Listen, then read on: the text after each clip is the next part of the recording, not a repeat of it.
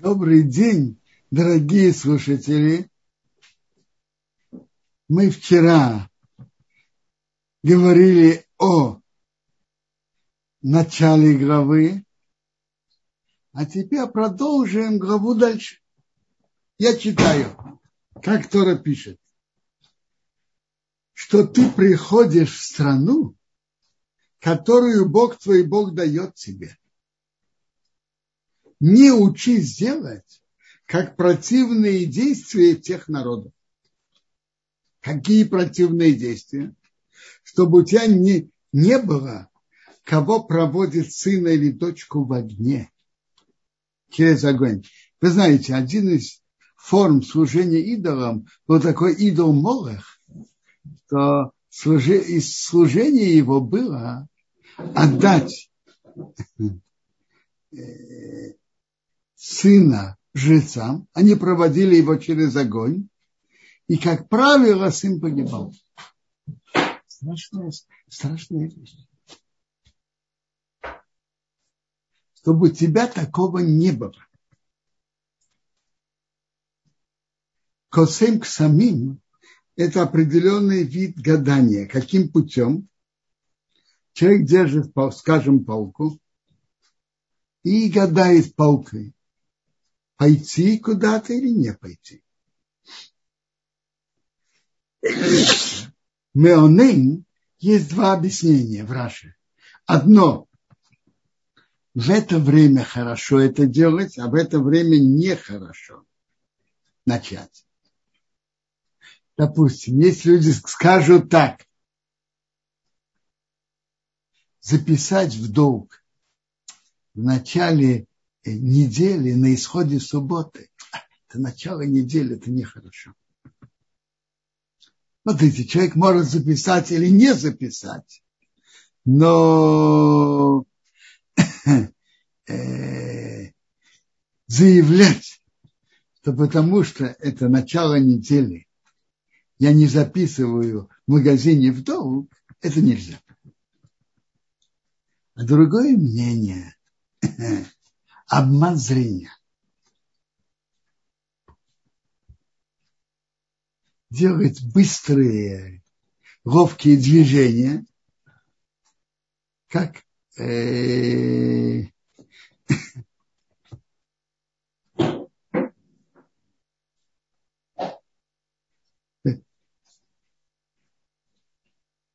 и делать действия как невозможные, так, э, э, это входит в этот запрет.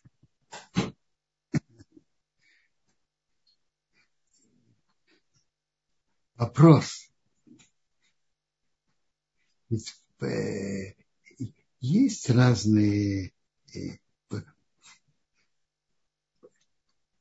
пользуются, делают это. Но делают это, знаете как? Перед этим сообщают, что это только обман зрения.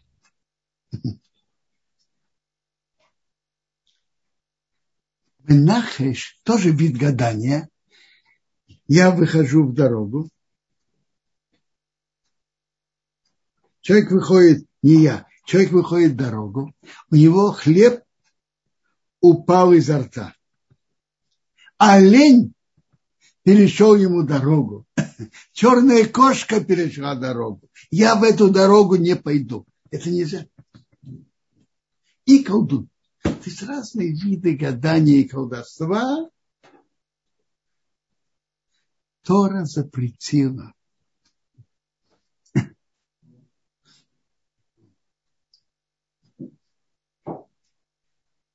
Дальше ей были виды Ов Едони, Ов, например, было, что спрашивали у умершего. И Дереча Рамыси, кто спрашивает у умерших. Спиритуализм Тора строго запретила. Разные виды гадания, в том числе спрашивать у мертвых. И колдовство – Потому что противно перед Богом все, кто это делают. И из-за этих противных действий Бог, твой Бог, прогоняет их от тебя. Вообще-то темы эти довольно широки. Что входит в эти запреты гадания, что не входит.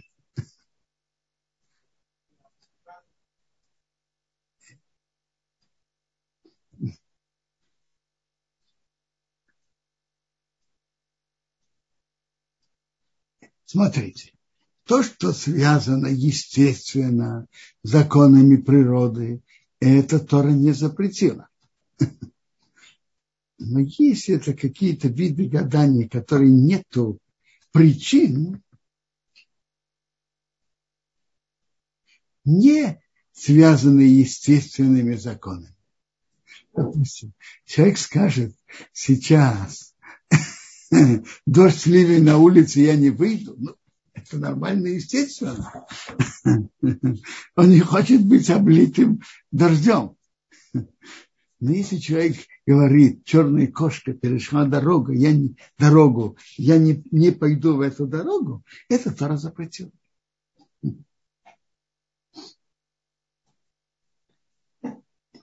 А дальше идет общее указание. Томим тие, будь полноценным с Богом твоим Богом. Что это за указание? Это значит так. Полагаться на Бога не искать все вот эти пути знания будущего э, разными видами гаданий. Полагайся на Бога, делай то, что надо, а, и будь спокоен и полагайся, что Бог поведет как надо в хорошие стороны.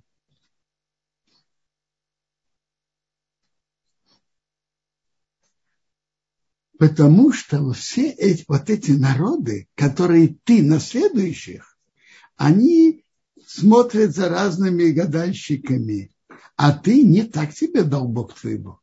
У еврейского народа его судьба другая. Тебе Бог выберет пророка изнутри тебя, из твоих братьев, как я, то есть как я, как Муше, который цадык, достойный человек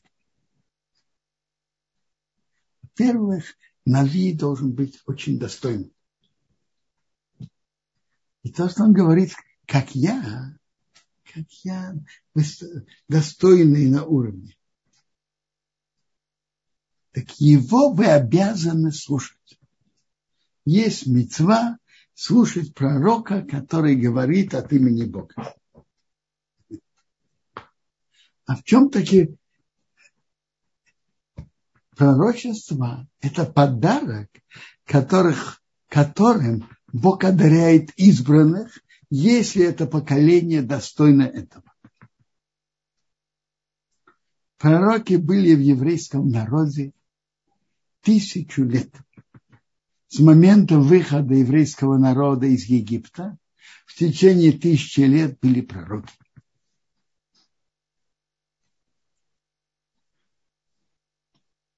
Это большой подарок.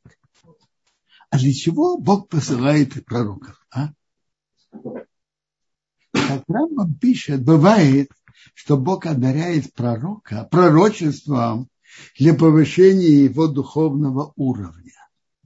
А бывают пророки, которых Бог посылает, выбирает для общества. Предупредить город, предупредить страну. Пророки, пророки, о которых мы знаем, в наших книгах Танаха, это были пророки, которых Бог выбрал и послал их к народу. Таким был пророк Ильяу, пророк Илиша, пророк Ишаяу, Ермия. Как я уже говорил как-то, Ермия был тем пророком, которого Бог выбрал предупредить, быть последним предупреждающим, который будет предупреждать еврейский народ перед изгнанием и разрушением первого храма.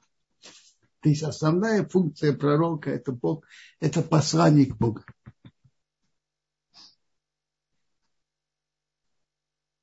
Но пророк должен быть достойным. Должен быть высокого духовного уровня. Давайте я прочитаю немножко, как Рамбам определяет, как, как выглядит пророк, какое его поведение.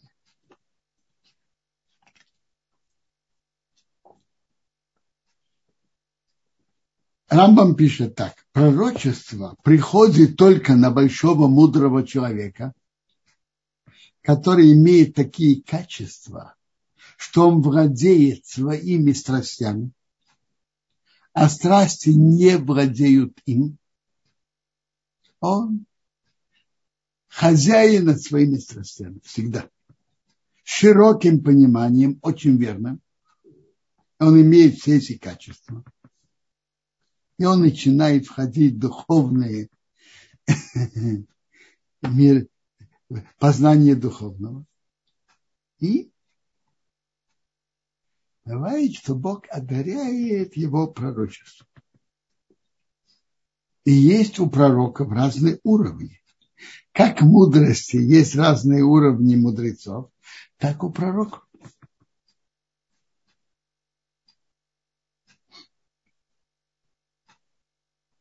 Многие пророчества, говоря про Бог сообщает им в виде сравнения. Как, например, Яков видел лестницу, в которой поднимаются ангелы и спускаются. А что имел в виду лестница? Что это царство, которые будут властвовать над еврейским народом и подчинять его, и как они спустятся. И количество ступеней, к которым они поднимаются, это количество лет, которые они будут властвовать. Или, например, как котел, который видел пророк э, Ермияу. И миндальная палка, которую видел Ермияу. Обычно пророки не могут пророчествовать, когда они хотят. Они готовятся к этому с радостью. С радостью. Написано пророчество не бывает с грустью и не от лени, а от радости. И они готовятся. А дальше Бог может их одарить или нет. У Моше было что-то особенное. Во-первых, его пророчество без сравнения, без чего-то, которым надо, э, э, скажем, перед Ермияу показали кипящий котел. Надо знать, что это имеет в виду. А Моше говорили четкое пророчество.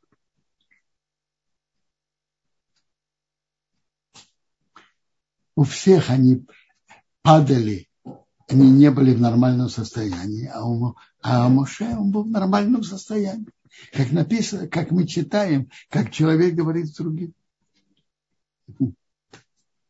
У Моше была возможность спросить у Бога, когда он хотел.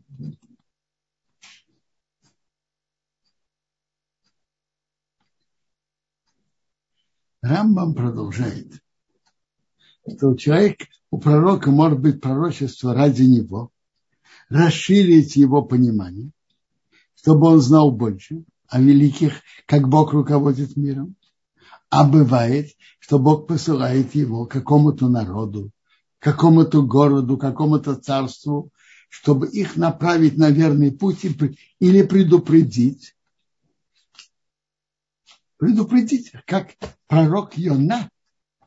Бог послал его к Нинвей предупредить город Ниневию.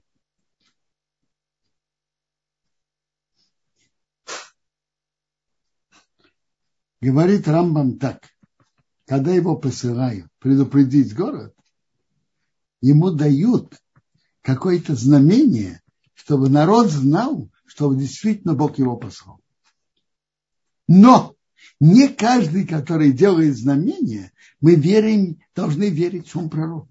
Человек, что мы знаем, что он достоин пророчества, по своей мудрости, по своим действиям, что он выше всех других вокруг, по мудрости и по действиям, и он идет по путям достигнуть пророчества, и он делает чудо, так мы должны его слушать. Но не обязательно, что он сделал чудо. Рамбам говорит дальше в другой главе. Мы читали сейчас в седьмой главе основ второй. Седьмая глава основ второй. А сейчас я перехожу на десятую главу из основ второй. Пророк, которого Бог посылает, он не должен сделать чудеса, как Моше, или как Ильон, пророк или Нет. Он должен просто предсказать будущее и слова его должны выполниться.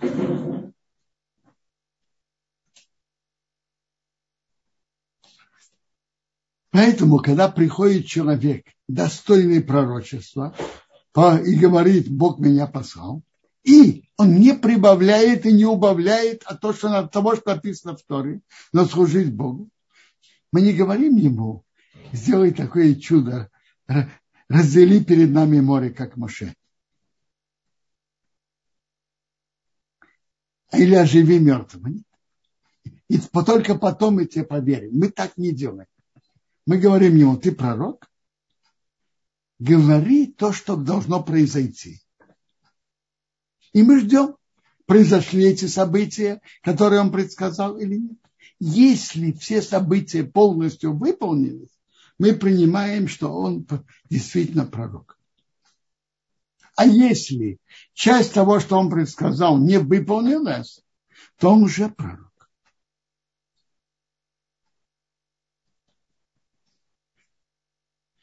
Он предсказал что-то, и то, что он предсказал, выполнилось на 95%, или даже на 99,5%, то 100%, что он уже пророк. Потому что слова пророчества от Бога должны выполниться на все сто процентов. Я читаю Рамбама дальше, в десятой главе основ вторых. Рамбам поднимает вопрос. Ведь гадальщики тоже говорят, что, что произойдет. И иногда часть их слов выполняется.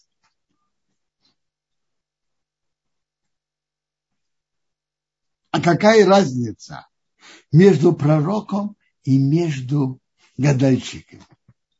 Гадальщики тоже иногда что-то что из того, что они говорят, выполняется. Так Рамбам пишет так. У гадальщиков часть их слов выполняется, а часть нет а может быть вообще ничего не, бы, не выполнится, но будет полная ошибка. У пророка все его слова выполняются. И это большая разница. А Ермияу имел, говорил, пророчество своих говорил, то, кто видит пророк, пусть говорит пророчество. А кто видел сон, пусть он рассказывает, я видел сон. Как, как вы смешиваете зерно с плевом? Одно не похоже на другое. Сон, что-то может быть верно, что-то нет. А пророчество это сто процентов должно быть верно. Это принцип пророчества.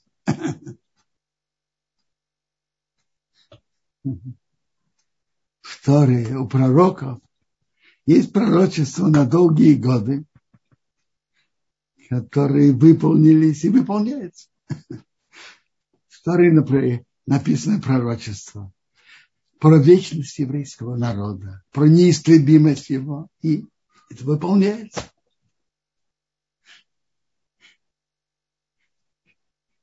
В Торе и пророках написано, например, пророчество о России еврейского народа от края света до края света. И мы видели, как это выполнилось. И так далее. пророчество выполняет, выполняется полностью. Теперь, Рамбам говорит так. Когда мы говорим пророку, чтобы он говорил пророчество, и для выяснения, он пророк или нет, то ему предлагают что? Предскажи на будущее. И потом проверяя на обозримое, на близкое будущее. Скажем, какой будет этот год? Э, я не знаю, сколько дождей, как будет э, положение в, в этом регионе. На близкое будущее предскажи. Рамбам продолжает. Если пророк что-то говорил о наказании, о плохом, предсказал, и это не выполнилось, это не говорит, что он уже пророк. Потому что Бог милостивый, и он может отложить наказание или его отменить. Пророка проверяют только положительными предсказаниями.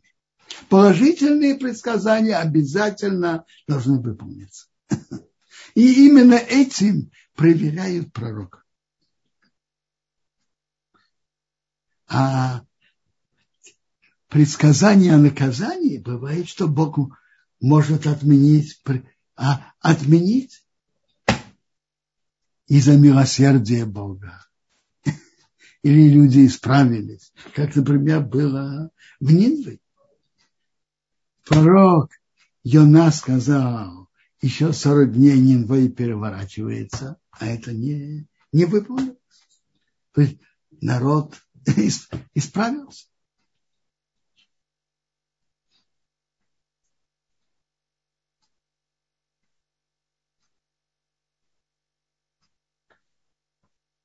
Интересно, во время, когда были про... Так пророк – это ясный и четкий слова. Пророк говорит народу, что будет.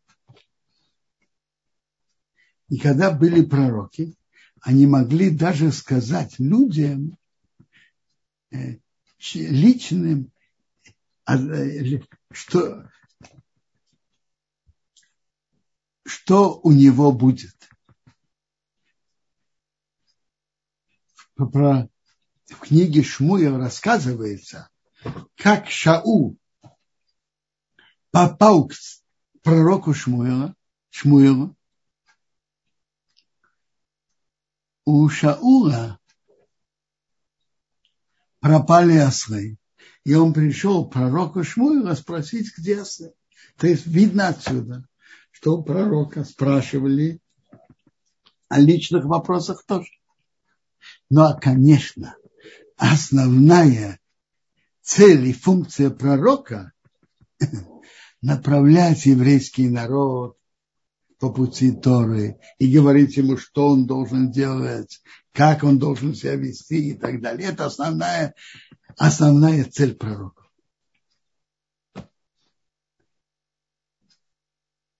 Так Тора нам говорит в нашей голове, что все вот эти виды гадания Тора нам запрещает. Гадание, колдовства, как я уже упомянул, и, и фокусник, но, я, но известно, что фокусники вида делают фокусы, скажем, перед детьми. Постким говорят, что фокусники перед тем, что они это делают, должны как-то должны сообщить, что это только фокус, не больше.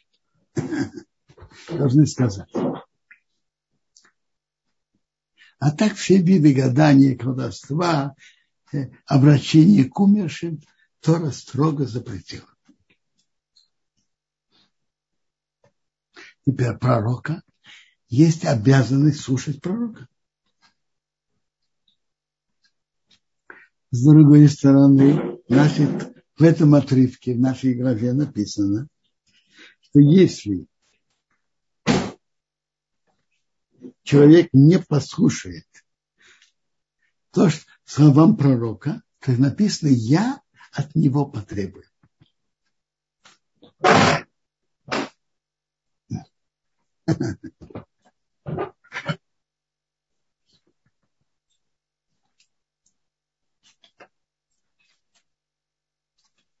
Я от него потребую.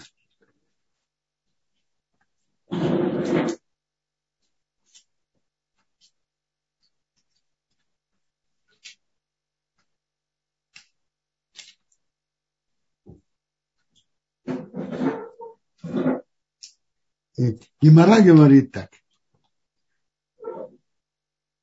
У пророка есть три, э, три случая, за что и три и три. Кто пророчит то, что он не слышал, и то, что не сказано ему, и кто пророчит от имени идолов, так ему полагается смертная казнь. А кто скрывает свое пророчество, а кто, и кто нарушает слова пророка. И пророк, если он нарушает свои собственные слова, так его наказание от Бога.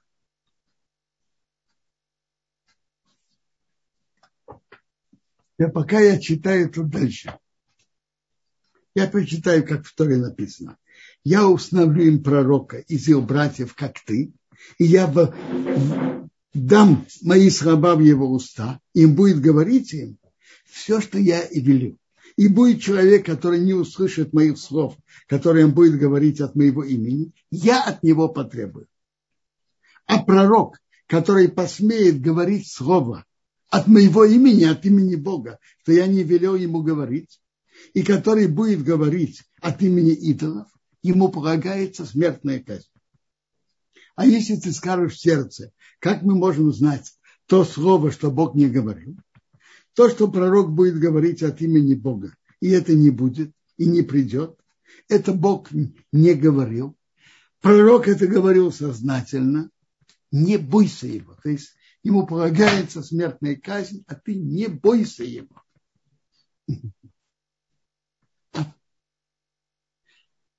Бог говорит еврейскому народу тут так.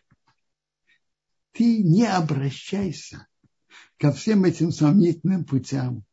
И Тора это строго запретила, все виды гадания и колдовства. У тебя я пошлю тебе пророчество. Пророчество – это ясное предсказание, четкое, правдивое, ясное, уверенное. У еврейского народа после выхода из Египта в течение тысячи лет были пророки. Потом было наказание, и пророчество ушло. И до сих пор у нас пророков нет. Пророчество вернется к еврейскому народу, но пока у нас их нет. Приводится у пророка Йоила, что будут, будут пророки.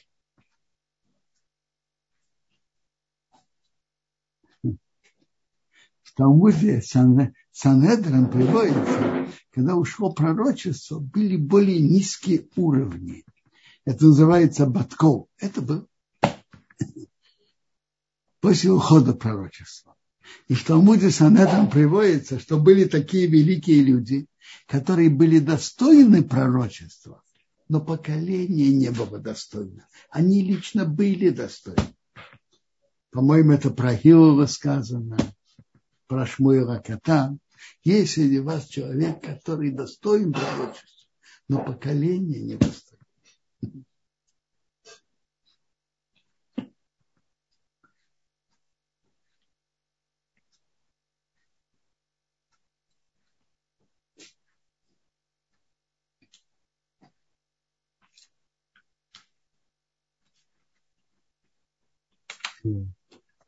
Продолжаем дальше.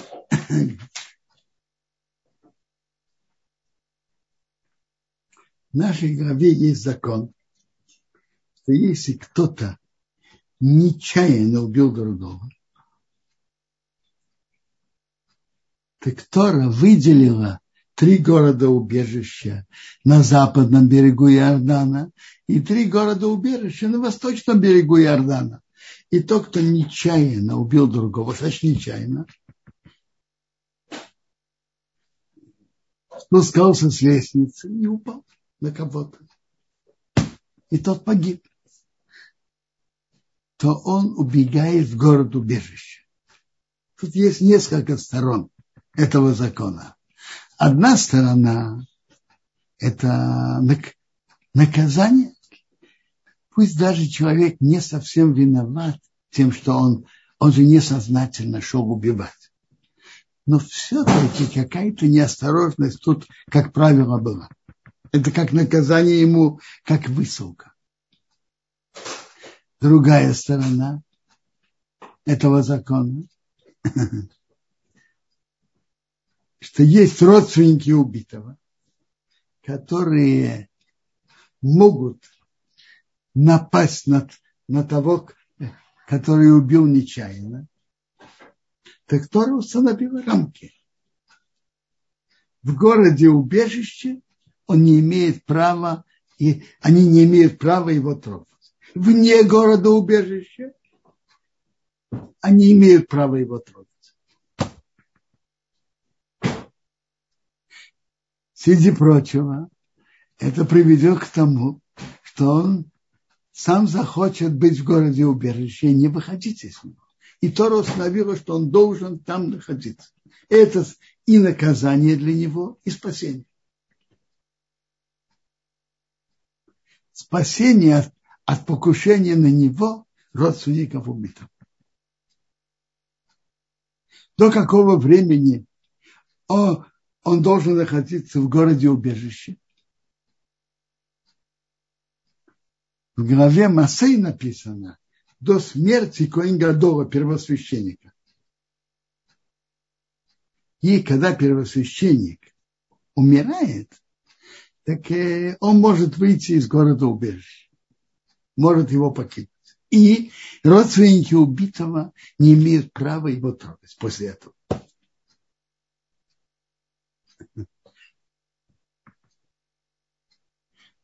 какое отношение имеет к нему первосвященник Коин Гадол? Какое имеет отношение?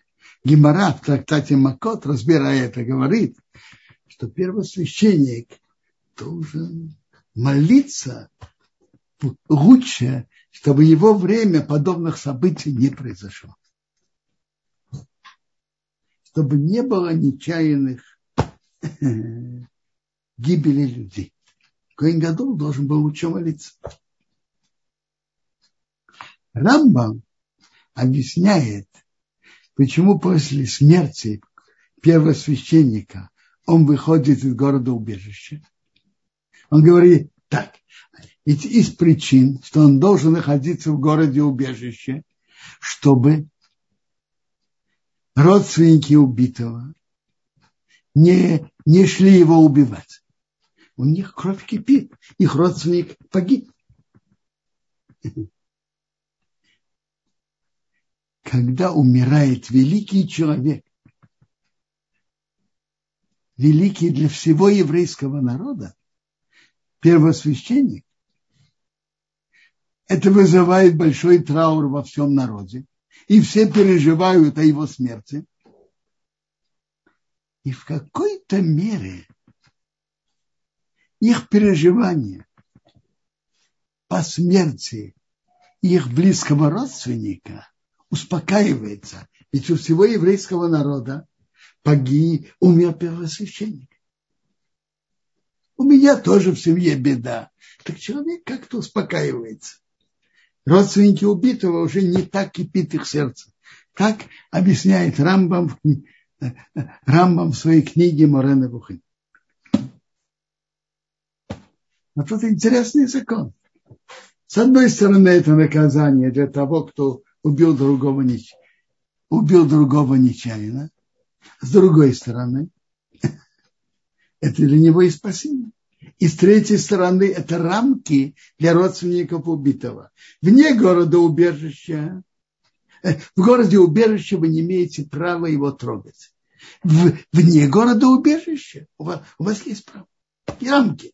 В городе убежище вы не имеете права трогать того, который нечаянно убил вашего родственника. Вне города убежища у вас есть такое право.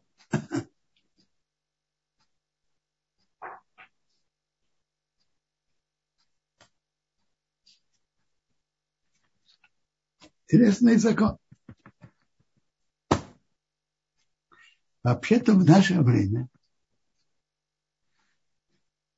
человек, который едет на машине, Бывают разные случаи. Не дай Бог, что кто-то из-за него погибает. Есть разные уровни вины шофера машины. Разные уровни. Бывают страшные случаи.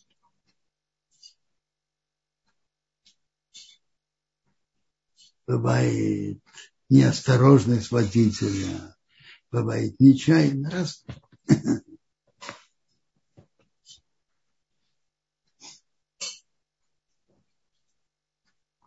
Вообще-то это страшное, это страшно, если кто-то погиб из-за тебя. Вопрос, как человек может это исправить.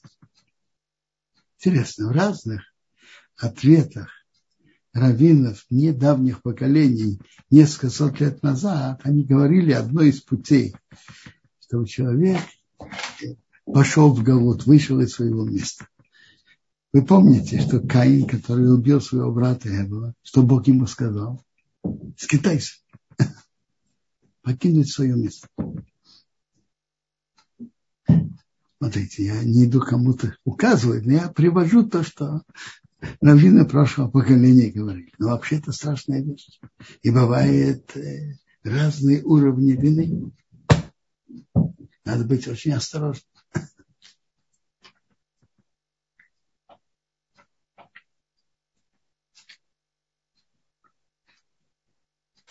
В нашей главе Тора дальше говорит о правилах принятия решений в суде.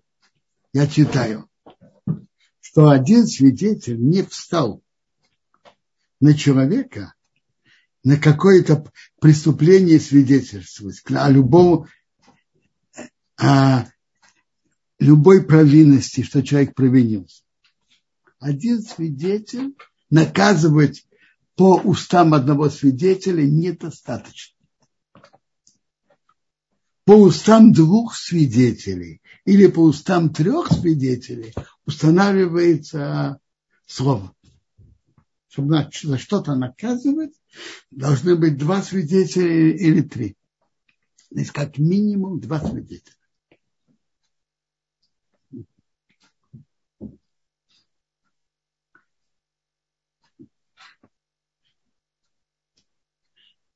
Суде судить человека без доказательств по закону Торы нельзя.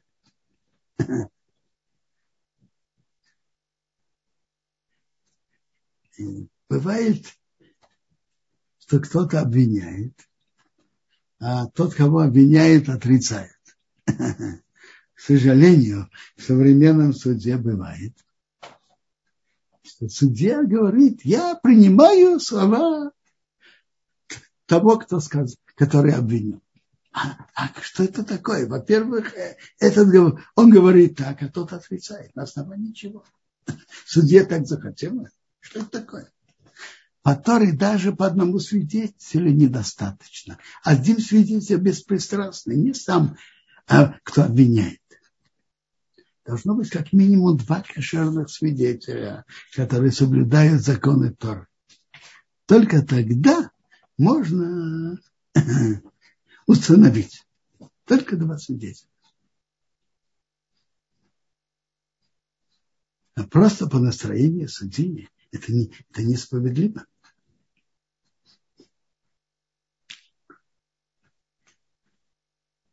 По Торе, чтобы кому-то, кому-то дать наказание, нужно минимум два свидетеля, которых хорошо расспрашивают суде их подробно расспрашивают и проверяют, нет ли противоречия между их словами. Затем Тора нам рассказывает о законе. Она его ясно не объясняет. Так давайте почитаем. Станет фальшивый свидетель на человека, говорит на него неверное. И, и судьи будут выяснять. И вот это ложное свидетельство. Он сказал ложно на своего брата. то есть на, на своего брата, то есть на другого еврея. И сделайте ему, как он планировал сделать его брату. Убери зло из тебя. О чем здесь идет речь? Как можно ясно выяснить, что свидетели говорили неверно? А? Как можно это выяснить? Как можно это доказать? В Талмуде приводится, что речь идет, знаете, это есть на это предание. И Талмуд говорит так, что речь идет, знаете, о чем? Пришли два свидетеля, которые говорят, что Давид, Давид убил, э, допустим, Рувена в Бершебе во вторник в такой-то э, в 12 часов дня. Он убил в такой-то вторник, в 12 часов дня, убил Рубена, пришли два свидетеля.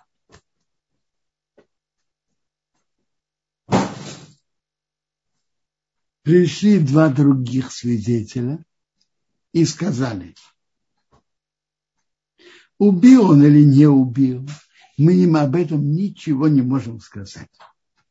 Но мы говорим другое, что вот эти два свидетеля, которые свидетельствуют об этом убийстве, они были с нами вместе в тот же день, в тот же час в кафе в Хайфе.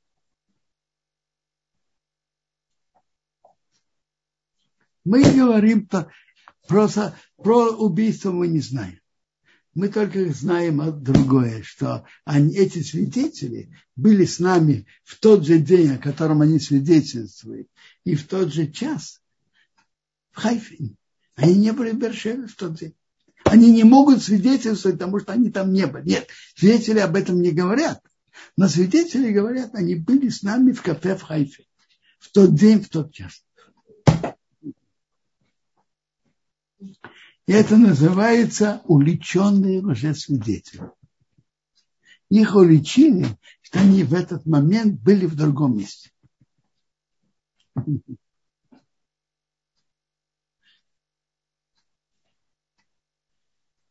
И тут мы принимаем слова вторых свидетелей на первых. Потому что они не говорят о самом действии, убил или не убил. Они только говорят, где он, э, что, он, что они сами были в другом месте. Что, что полагается делать увлеченным уже свидетелям? Написано, сделай ему, как он планировал сделать брату. Что это значит? Вот мы сказали об убийстве. Что полагается за убийство? Смертная казнь через определенный вид, э, вид смерти мечом. Так этим свидетелям будет, сделают то, что полагалось бы тому человеку, которого обвинили в убийстве. Тот вид смерти, который ему полагался, так э, э сейчас это полагается уличенным уже свидетелям. Если они свидетельствовали ложно денежно, что такой-то Давид украл у Моше в такой-то день, в такой-то час, такую-то сумму, пять тысяч, так эти свидетели должны будут заплатить тому, кто должен был бы заплатить эту сумму 5 тысяч. А если они свидетельствуют, что такой-то Давид, э, допустим, в той же Бершеве во вторник 12 часов, как мы видели, как он ел свинину, что полагается закону Торы, за, за, когда человек ест свинину? Полагается молко, 39 ударов. Так этим свидетелям будет полагаться. А если их уличили что придут другие свидетели, что они были в тот же день, в тот же час, не в Бершеве, они были, скажем, в Хайфе или в Кармиле, то им будет полагаться то наказание, Малкот, 39 ударов, которые не хотели, и которые они свидетельствовали присудить тому человеку. Ну, с моей стороны, я готов слушать вопросы. Если есть.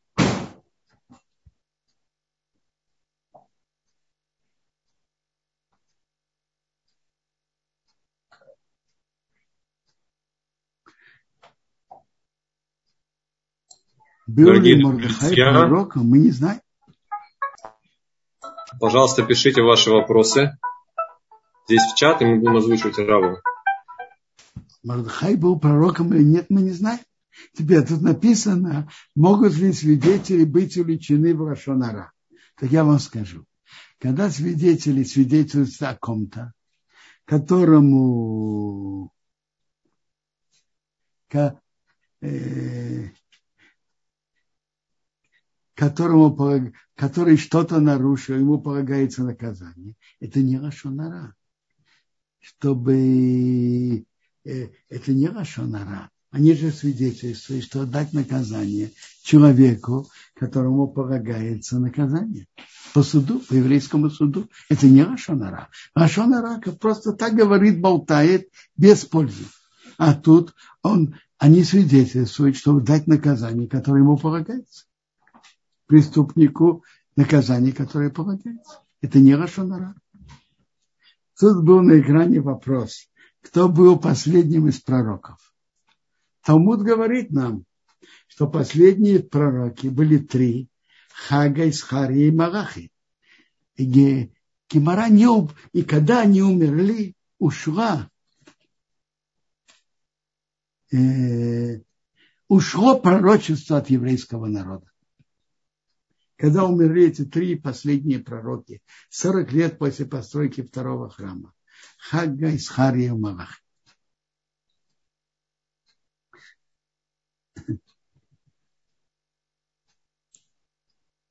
Тут есть такой вопрос, э, спрашивает Авиталь Хая. А можно ли использоваться маятником? Я объясню, что такое маятник. Это металлический маленький предмет, который подвешивается на нитку, и э, его подносят к продуктам или к каким-то э, местам в квартире, чтобы в зависимости от того, э, как он шатается или нет, делается вывод, можно использовать продукт или это место в квартире. Я вам скажу, вы задали очень хороший вопрос. Но, к сожалению, ответ.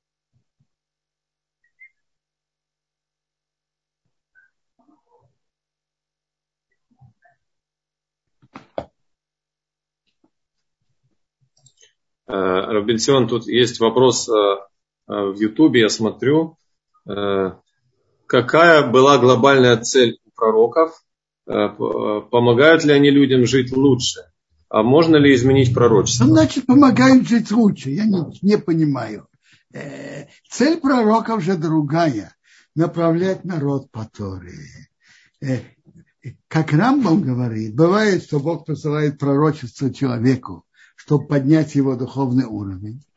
А бывает, и это большинство пророков, которые нам известны, что Бог их посылает к народу, к человеку, чтобы предупредить, э, чтобы указать путь, как надо вести себя. А Основное пророка это не для того, я упомянул про Шаула, как перед того, как он был царем, он был у пророка Шмуила, у него потерялись ослы. Не это основная функция пророка. Это тоже пророки делали, но основная функция пророка э, направлять народ, предупреждать, указывать, вести народ как надо от имени Бога. То, что Бог им говорит, что, что, народ, что люди должны делать. Это основная функция пророка.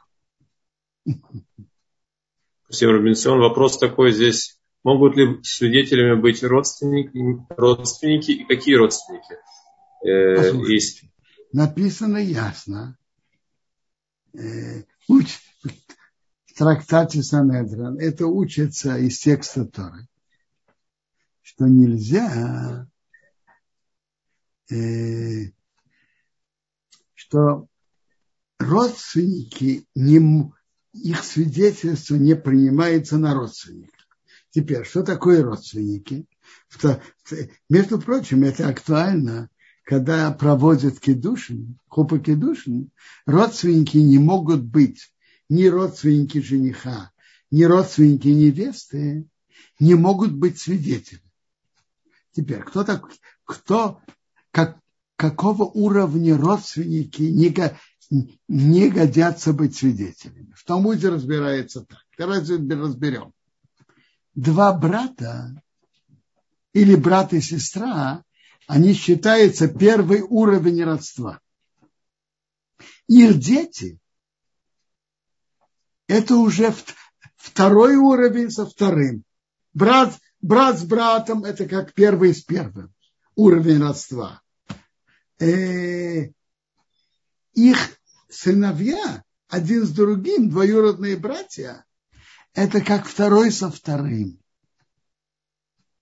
Второй со вторым тоже считается родственником. Дальше, их дети дальше, они уже третий с третьим. С третий с третьим уже не считается, по закону не считается родственником.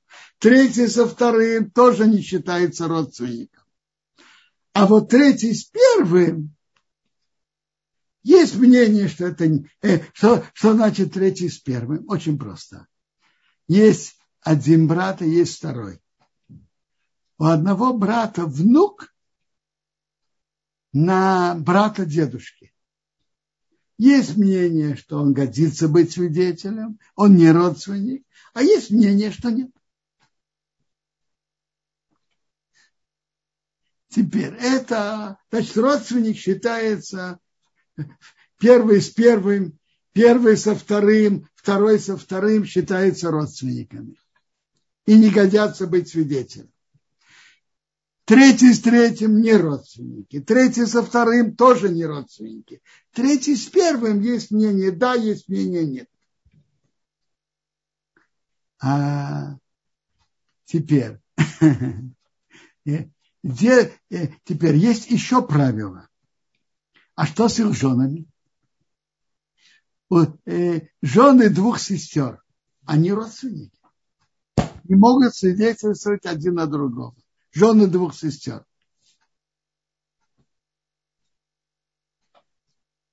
И теперь.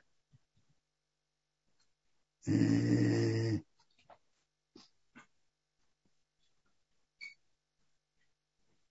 то есть мы принимаем муж как жена, и жена как муж.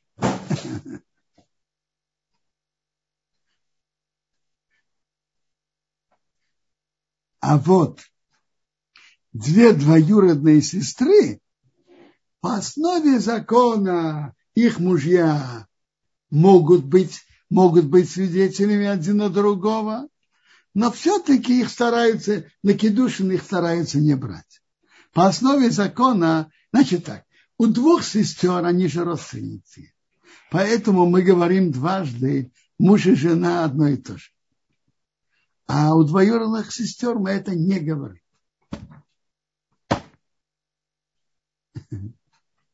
У тети с племянницей, муж тети с мужем племянницы, есть мнение, которое говорит, что мы говорим дважды муж, муж как жена, а есть мнение, что не говорим.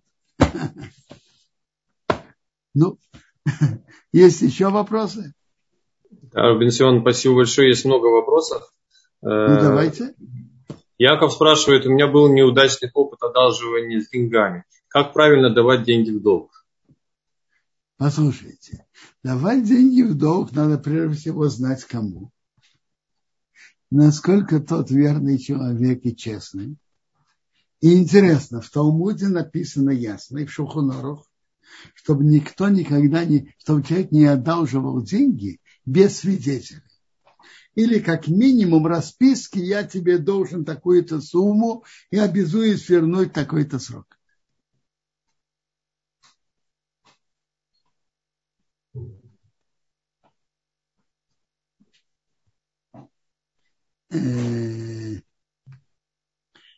Черт. Э, теперь, кому можно доверять? Это уже вы задаете хороший вопрос, как я могу вам на это ответить. Но надо быть осторожным.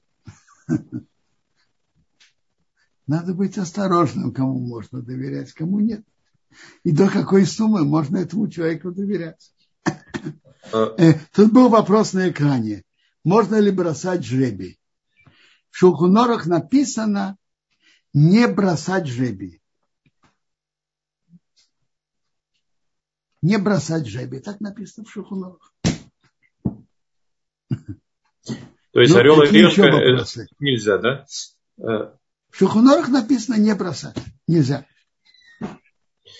Робинсон, э, э, это случайно или это закономерность, что гадалками часто становились женщины, а, а пророками становились именно мужчины? Смотрите, это, я думаю, что это не случайно э, насчет гадалок. На, написано уже, почему написано в Торе, в главе Мишпаты Мехашейфа, колдуньи, не оставляй в живых, потому что это обычно женщина, как правило. Теперь насчет пророков. Большинство пророков были мужчины. Но Талмуд в трактате Мегила говорит, что было семь пророчиц. Худа пророчица, двора, были еще. Э, Робинсон, использование э, э, колдовства ради лечения болезней. Насколько это возможно? Что значит ради, Инна спрашивает. ради лечения болезни? Как? Я не понимаю, чем колдовство может помочь лечению болезни? Объясните. Ну, например, я не знаю, насколько это вообще доказано, но вот спрашивает Инна, если при этом используется свеча, держится на человеке или, например, рукой, э, под, рука подводится к голове больного человека, и она утверждает, что болезнь от этого уходит. Э, не является ли это колдовством? Я не знаю. Не знаю, можно ли это разрешить. Потому что это очень строгий запрет Торы. Заниматься колдовством полагается смертная казнь. Это очень строгий запрет Торы. Э, Бенсион, вопрос тут еще был. Э, можно ли обращаться по необходимости к астрологам? Смотрите, как я понимаю из Шуханаруха, кто обращается к астрологам, я не знаю, астрологи теперешние, это правда или выдумка, это я не знаю. Ничего не могу сказать но приводится, что это нарушает только, знаете, какое, какое, какое тут нарушение. Мы читали «Томим тие Машем Авакеха». Будь полноценным к Богом, не обращайся за выяснением будущего кому-то. Так приводится, что это нарушает «Томим тие», будь полноценным с Богом.